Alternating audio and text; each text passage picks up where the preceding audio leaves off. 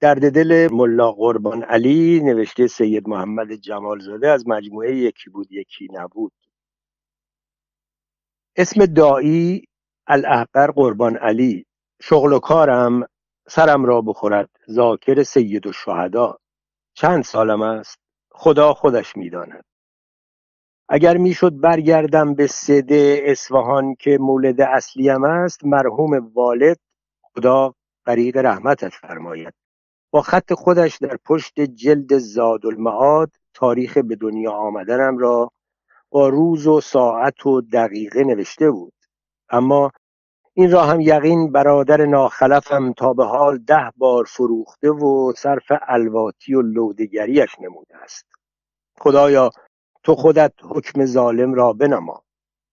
اما روی هم رفته باید حالا پنجاه سال داشته باشم. آخ که چطور عمر میگذرد. والا از اسب عربی تیزتر می رود ریش سفیدم را نبین. خدا روی دنیا را سیاه کند که غم غصه سیاهی چشم را هم سفید می کند های های که چطور مردم توفیر می کند یک روزی بود مردم مسلمان بودند از خدا می ترسیدند امروز کفر عالم را گرفته. مردها ریش خداداد را میتراشند و خودشان را مثل زنها می‌سازند و زنها هم سبیل می‌گذارند که شکل مردها بشوند. خب دیگر این زن سبیلداری که در آخر زمان از بالای بام هاون به سر حضرت حجت می‌زند یا یکی از همین مردهای بیریش سبیل چخماقی خواهد بود یا یکی از این سلیته های سبیلدار که خدا تخمشان را از روی زمین براندازد که خاکه زغال را منیشاه سی و پنج شاهی هم کسی یاد ندارد. دو دست بریده حضرت عباس به خوبی یادم میآید که نان خالص خلص من شاهش هفت شاهی و نیم بود. مردیکه کاسب با چهار سر ایار و اولاد با ماهی پانزده هزار دو تومان پادشاهی می‌کرد. خدایا خودت رحمی به بندگانت بکن. واخ که این زنجیر گردن خشک شدم را شکست. خدایا تا کی باید در این زندان بمانم؟ آخر بکشم و راحتم کن. اما بنده ناشکر بنده خدا نیست. خدایا الحمدلله صد هزار مرتبه الحمدلله. به دادت شکر به ندادت شکر. بله در سفری برای بردن نعش مرحوم والد به مشهد رضا مشرف شدم. در برگشتن در رسیدن به تهران مخارجم تمام شد و همانجا ماندنی شدم و پیش یک روزخانی اصفهانی نوکر شدم و کم کم خودم هم بنای روزخانی را گذاشتم و چون صدای گرمی هم از برکت سید و شهدا داشتم کارم رونقی گرفت. اربابم لبه که حق را اجابت کرد. ایالش را که علاوه بر افت و اسمت خانه و زندگی جزئی هم داشت گرفتم و 20 سال تمام نان و نمک سید و شهدا را خوردیم. هفته می‌شد ده پانزده منبر هفتگی داشتم. راست است که سواد درستی نداشتم اما از صدقه سر آل عبا یاد و هوش خوبی داشتم. همین که یک مجلسی را یک بار دو بار میشنیدم یاد می‌گرفتم و به مرور زمان در گرم کردن مجلس و گریز و دعا و فاتحه دستی پیدا کردم و مردم هم آن وقتها معقول ازاداری می کردند خانه نبود که محض شکوه یک بار در سال صدای عزا از آنجا بلند نشود. محرم که می‌شد از بیست تا خانه یکی چادر بالا می‌رفت. حالا چیزی که رونق دارد روزنامه است که از کفر ابلیس هم رایشتر شده. ولی از مقوله دور افتادم و به وراجی سر عزیز شما را درد آوردم. میپرسیدید چطور شد که در این زندان افتادم و زنجیر به گردن پوست و استخوان شده و کند و بخوب این پایم که کاش به گور می‌رفت گذاشتند؟ این سرگذشت دنباله دراز دارد و میترسم اسباب دردسر شما بشوم. نه؟ والا نه؟ خیلی خوب. حالا که راستی مایلید چه مزایقه. بعد از آنکه چند سالی روزخانی کرده بودم یک روز در همان محله خودمان بزازی بود که بی ترین مردم محله بود. هیچ کس نشنیده بود که صدای حاجی بلند شده باشد.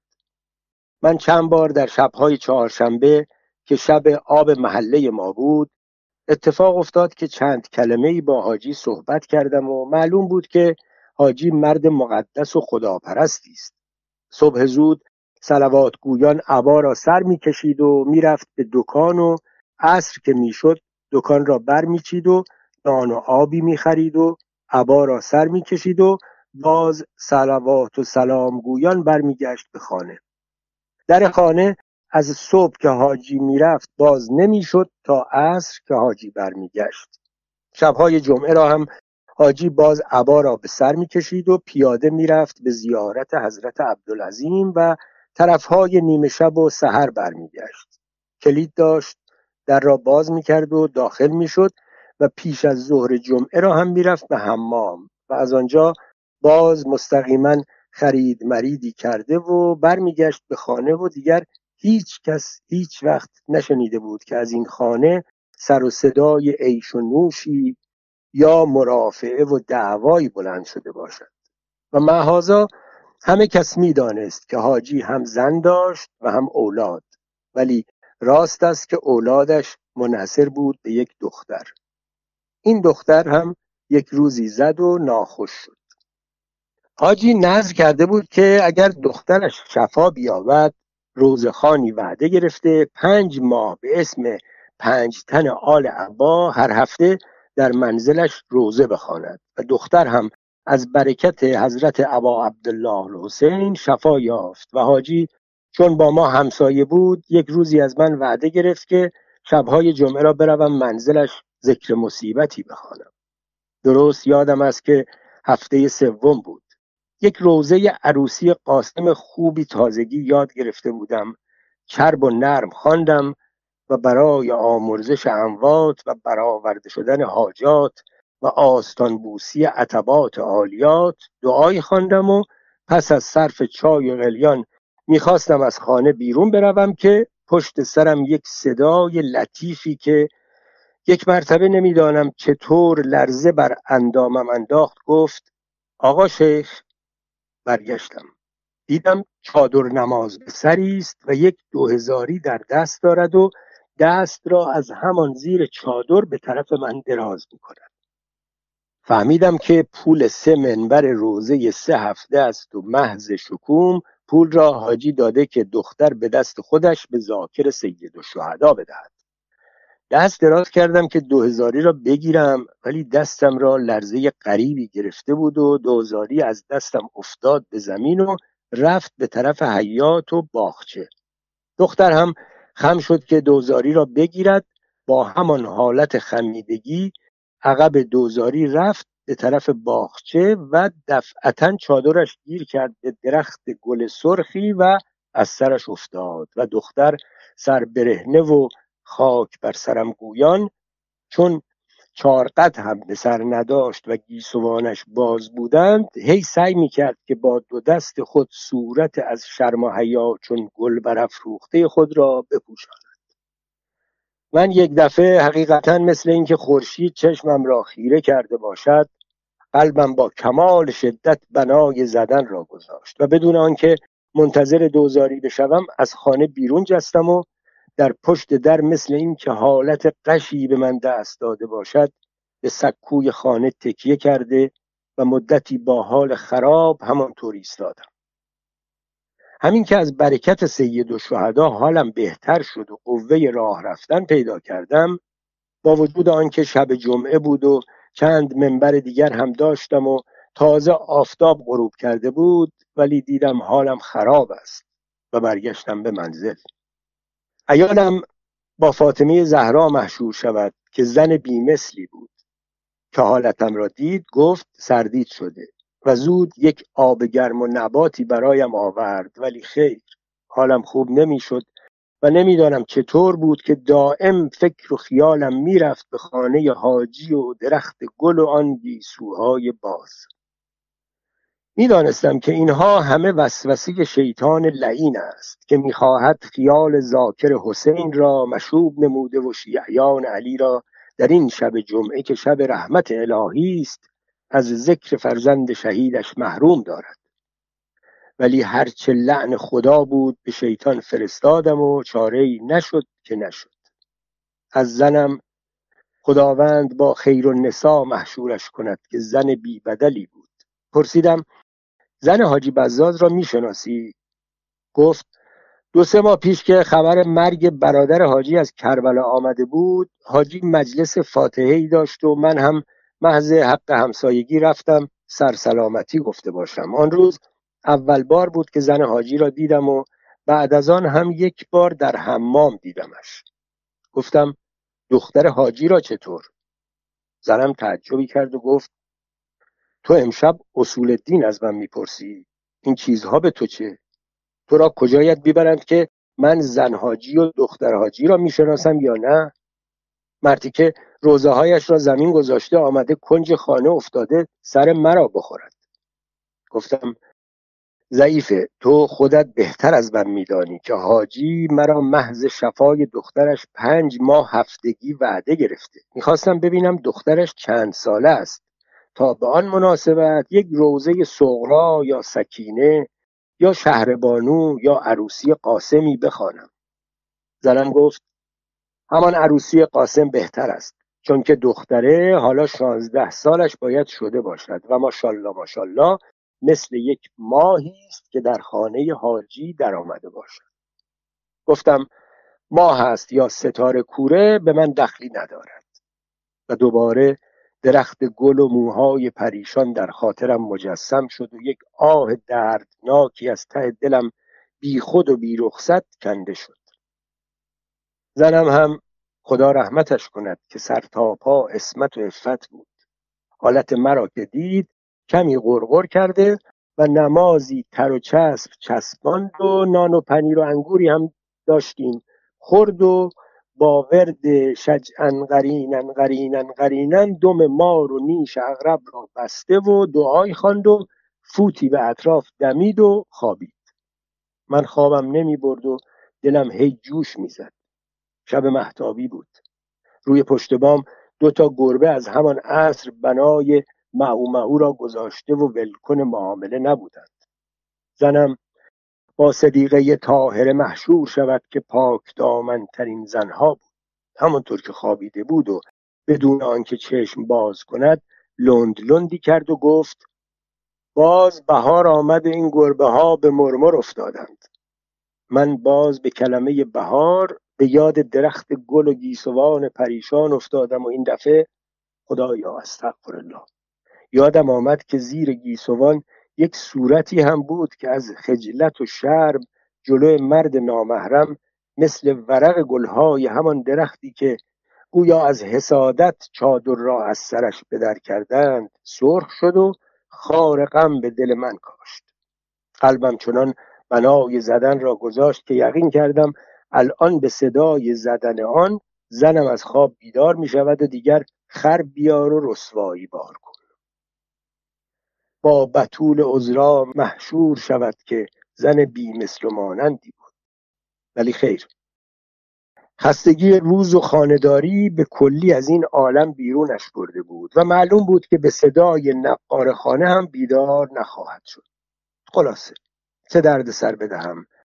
نه سوره توبه سمر بخشید نه دعای خوابی که در طفولیت یاد گرفته بودم و هر چه کردم که خواب به چشمم بیاید نیامد که نیامد.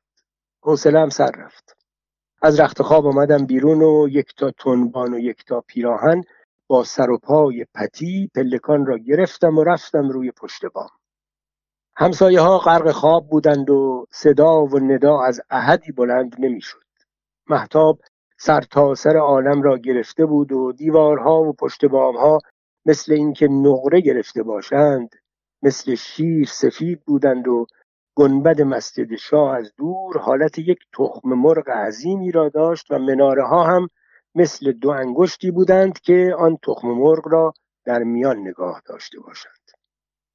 یکی از آن دو گربه ای که گفتم از میان دو پایم فرار کرد و ناپدید شد. از آن دور دست ها گاه گاهی موج نسیم صدای آواز شیرینی را به گوش می رسند. یک داش سرمستی از پشت کوچه میگذشت و با صدای خمارالود خرابی یادم است این شعر را می‌خواند. شب محتاب و ابر پاره پاره حریفان جمع شوید دور پیاله.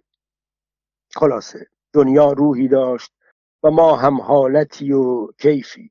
ولی قفلتا از همان نزدیکی ها نعره یا قاضی الحاجات سردمداری بلند شد و چرتمان را به هم دراند.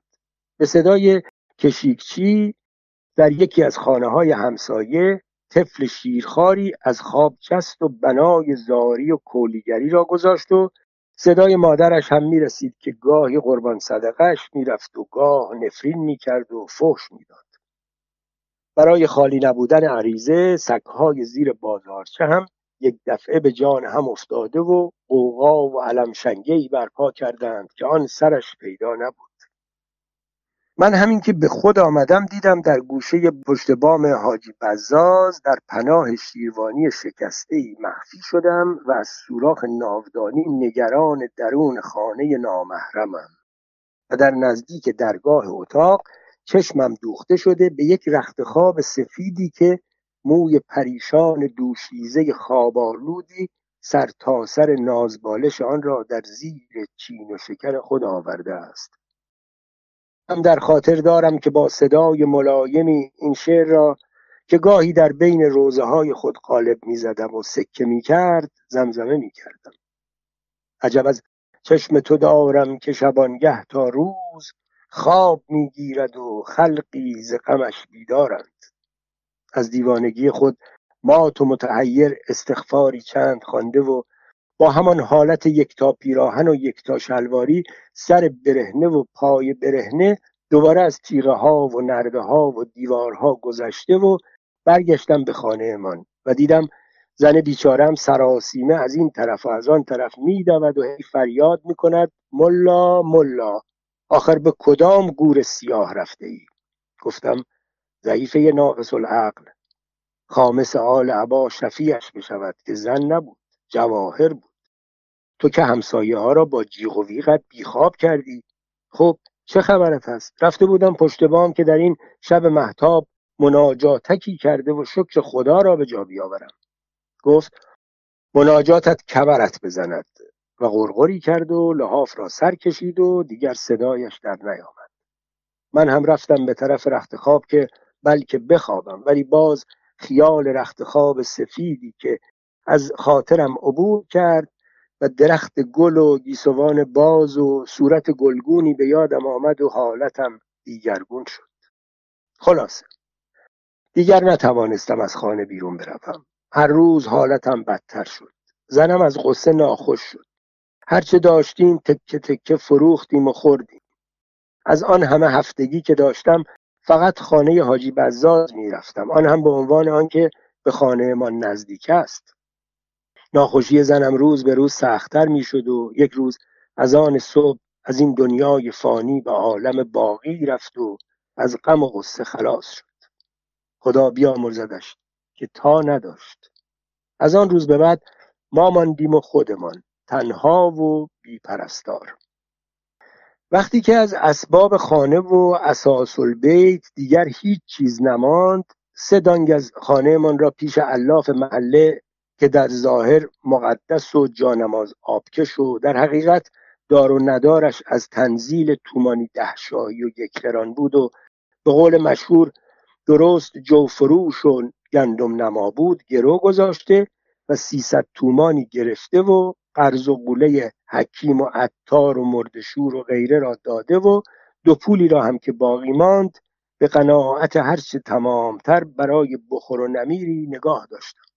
یک شب با حالت نظاری در تاریکی اتاق افتاده و به خواندن این شعر مشغول بودم. به روز بی کسی جز سایه هم کس نیست یار من ولی آن هم ندارد طاقت شبهای تار من. و راستی راستی به حالت بیکسی خود می گریدم که دیدم صدای در خانه بلند شد. خیلی تعجب کردم که در این نیمه شب که به یاد ما افتاده. چشمایم را خوش کردم و رفتم در را باز کردم. دیدم حاجی بزاز است. گفت آقا ملا ناخوشی گوهر خانم ما دوباره اوت کرده و خیلی خاطر مادرش پریشان است. آمدم از شما خواهش کنم که امشب یک ختمی بگیرید. شاید از اثر نفس شما خداوند باز دفعه دیگر شفا عطا فرماید. قبول کردم و در را بسته و خواستم به اتاق برگردم ولی قوتم یاری نکرد و در روی همان پلکان دالان افتادم و حق و حق بنای زاری را گذاشتم. و رو به آسمان سیاه و تاریک کرده از خود بی خود بنای خطاب و عطاب را گذاشته و زبانم لال خیلی حرفهای کفرآمیز به زبانم آمد که هر کدامش مستحق هزار سال آتش جهنم بود. ولی خدا خودش می‌داند که تقصیر با من نبود و هر کسی به جای من بود به زلالت میافتاد. یادم است می‌گفتم ای تویی که نمیدانی هستی و نمی‌شود هم گفت که نیستی. آخر تو که این ستاره ها را آفریده ای که مثل کرورها چشمهای گرد و هیز و بیهیا دائم اشکهای ما بدبخت ها را میشمارند و به یکدیگر چشمک زده و هی امشب رفته فردا شب آمده باز بنای لودگری را می‌گذارند. آخر اگر مقصودت از خلقت ما و زمین و آسمان همین است که چه فایده؟ آخر کربلای خدا تو که امام حسین را آفریدی شمر زلجوشن را چرا می آفرینی تو که میدانی چنگال شاهین مثل کارد قصاب براست بدن سعوه را چرا آن همه لطیف می کنی اگر زور و جور جفا خوب است چرا هی پشت سر هم پیغمبرها میفرستی که دنیا را پر از فریاد حی علی خیر العمل کنند. تو که میدانی قلب ذاکر حسینت این همه نازک است چرا به دختر حاجی بزاز آن زلف و آن آرز را می‌دهی و بعد بی جهت بلا را ناقافل به بدن نازنینش وارد می‌کنی؟ آیا این اجر سی سال مصیبت خانی من است؟ دستت درد نکند که خوب مزد ما را کف دستمان گذاشتی. بی خود و بی جهت دوزاری را از دست دختره معصوم به زمین میاندازی بعد چادرش را به دست خار می‌دهی و روزگار مرا سیاه می‌کنی. زن بی بدنم را از من می‌گیری و این هم کار امشب که می‌خواهی اشک مرا خون کنی و می‌روی دختر مردم را دوباره ناخوش می‌کنی. راستی که دیگر شورش را درآوردی. بله. العیاذ بالله العیاذ بالله. خیلی از این ریچارها بافتم. ولی هزیان بود و می‌دانم که خدا خواهد بخشید. خیر. تمام شب را همین جورها گاهی به تذرع و زاری و گاهی به خطاب و عطاب و توپ و تشر سر آوردم و از آن صبح عبایی به دوش کشیده و از خانه آمدم بیرون که شاید خبری از ناخوش به دست آورم. دیدم قاطر حکیم باشی جلوی خانه حاجی بزاز ایستاده و نوکر حکیم باشی افسار قاطر را دور دستش پیچیده و روی سکو چرت می‌زند. آهسته بیدارش کردم و گفتم مشتی می‌دانیم حالت مریضه چطور است. نگاه تندی به من انداخت و گفت تو مریضی آخوند که مردم را از خواب میپرانی که مریضه چطور است. آخر ای باشعور اگر کسی حالتش خوب باشد بوغ سحر حکیم در خانهاش چه می‌کند؟ دیدم یارو حق دارد. خجل و مدمق به خانه برگشتم و در را کلند کردم و گفتم که دیگر این در باز نخواهد شد مگر آنکه به روی مردشو باشد. باری. برای به خاک بردن جسدم. یادم است خودم تنها هی روزه میخواندم و گریه می‌کردم و برای شفای دختر حاجی دعا می‌کردم. آن روز همانطور گذشت و از حلق من نه یک قطره آب فرو رفت نه یک ارزن نان. شب که رسید وضوعی گرفتم و نمازی خواندم ولی دیدم خیر ثمری ندارد و انقریب است که دیوانه خواهم شد. بند رخشوری را که یک سرش به درخت توت کل خشکی که در کنار خانه بود بسته بود و سر دیگرش به میختویله در دیوار باز کردم و به یک شاخه درخت توت بستم و سر دیگرش را هم خفت و گره کردم و انا للهی گفته و می‌خواستم که به گردنم بیاندازم و از این دار مصیبت خلاص شوم که صدای در خانه بلند شد. من صدا در نیاوردم ولی دفعتا صدای حاجی بزاز به گوشم رسید که می‌گفت آقا ملا قربان علی آقا ملا قربان علی. بیمهابا به طرف در جسته و در را باز کردم که کاش باز نکرده معلوم شد روزگار جفاکار آن گل نوشکفته را از شاخ زندگانی بریده و حاجی آمده بود که از من خواهش کند بروم سر نعش دختر ناکامش که در همان نزدیکی در شبستان مسجدی گذاشته بودند که صبح به کفن و دفنش بپردازند. قرآن بخوانم. خواستم بگویم که سواد ندارم ولی صدایم از گلویم در نیامد و حاجی سکوت مرا حمل به قبول نمود و رفت و باز من ماندم و تنهایی. محتاب غریبی بود و نسیم خوشی که میوزید تنابی را که به درخت توت آویزان بود یواش یواش از این طرف به آن طرف می‌برد و سایهش هم افتاده بود به خاک و به نظر من مثل پاندول ساعتی آمد که ساعتهای زندگانی و مرگ را بشمارد. یک دفعه به خیال آن شب محتابی افتادم که اول بار صورت دختر حاجی را دیده بودم و باز آن درخت گل آن گیسوی پریشان به خاطرم آمد و آه از نهادم برآمد و گفتم هر طور هست باید باز یک بار آن صورت هزار بار از ماه بهتر را ببینم. عبایم را که زن مرحومم خدا با شفیعه روز قیامت محشورش کند که زن بی همتایی بود صد بار وصله و پینه کرده بود و کاش کفنم شده بود به دوش انداختم و رفتم به مسجد. خود شما دیگر می‌فهمید که چه حالی داشتم که خدا نصیب هیچ یک از بندگانش نکنم اول مدتی بی صدا و به حرکت مثل مرده مجسم انگاری خشک شده بودم و نمی‌توانستم باور کنم که آن قد و قامتی که من دیده بودم حالا بی جان زیر این چادر نماز خفته باشد و فردا زیر خاک قبرستان برود. ولی فکر کردم که من برای قرآن خواندن اینجا آمدم و کم کم بنای زمزمه را گذاشتم و قرآن که نمی توانستم بخوانم بنای خواندن دعاهایی که از بر بودم گذاشتم. ولی اشک مهلت نمی‌داد و مثل ناودان روان بود. خدا می‌داند که از شب چند ساعت رفته بود. از بیرون هیچ صدایی در نمی آمد غم و غصه داشت دیوانم می کرد دیگر هرچه دعا و آیت الکرسی و آیه عربی هم می دانستم با فبه ای آلا مخلوط کرده و خوانده بودم و دیگر از ضعف و ناتوانی زبانم یارای حرکت نداشت و یقین داشتم که کم کم من هم همانجا خواهم مرد و چنان حال و کیفی و وجدی داشتم که گفتنی نیست. در آن حال قفلتا صدای مناجاتی در همان نزدیکی ها بلند شد و در آن دل شب این شعر به گوشم رسید. شب خیز که عاشقان به شب راز کنند گرد در و بام دوست پرواز کنند. این شعر چنان حالم را منقلب کرد که یک دفعه مثل اینکه جان تازه‌ای در بدنم دمیده باشند از جا جستم و فریاد زدم آخر ای ناکام چرا بلند نمی‌شوی؟ تو و مردن؟ به خود گفتم باید باز یک دفعه دیگر این صورت را ببینم و بدون هیچ اندیشه و درنگی دستم رفت و چادر نماز را عقب کرد و صورت دختر پدیدار گردید. با لب خندان و زلف افشان.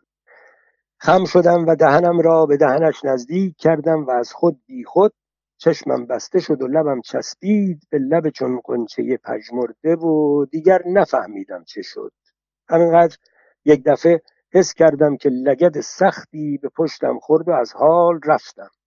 و همین که به حال آمدم خود را در جای تاریکی دیدم. با کند به پا و زنجیر به گردن معلوم شد که گزمه ها از پشت مسجد میگذشتند. در شبستان روشنایی دیده و به خیال اینکه دل دزدی آمده باشد زیلو یا حسیری را بدزدد آهسته وارد شده و صورت واقعه را دیده و پس از کتک بسیار با دست و پای بسته و امامه بگردن ما را از آنجا بیرون کشیده و ریشمان را تراشیده و چوب بسیار زیادی زده و در زندانم انداختند که هنوز هم چنان که می‌بینید همینجا هستم. ولی با وجود این روزی نیست که آن درخت گل و آن زلف پریشان و آن دهن خندان در نظرم مجسم نشود و آتش به عمرم نزند. ولی خیلی سر شما را درد آوردم. ببخشید. هفت سال تمام بود که با کسی صحبت ننموده بودم. بغداد رمضان 1333 هجری قمری.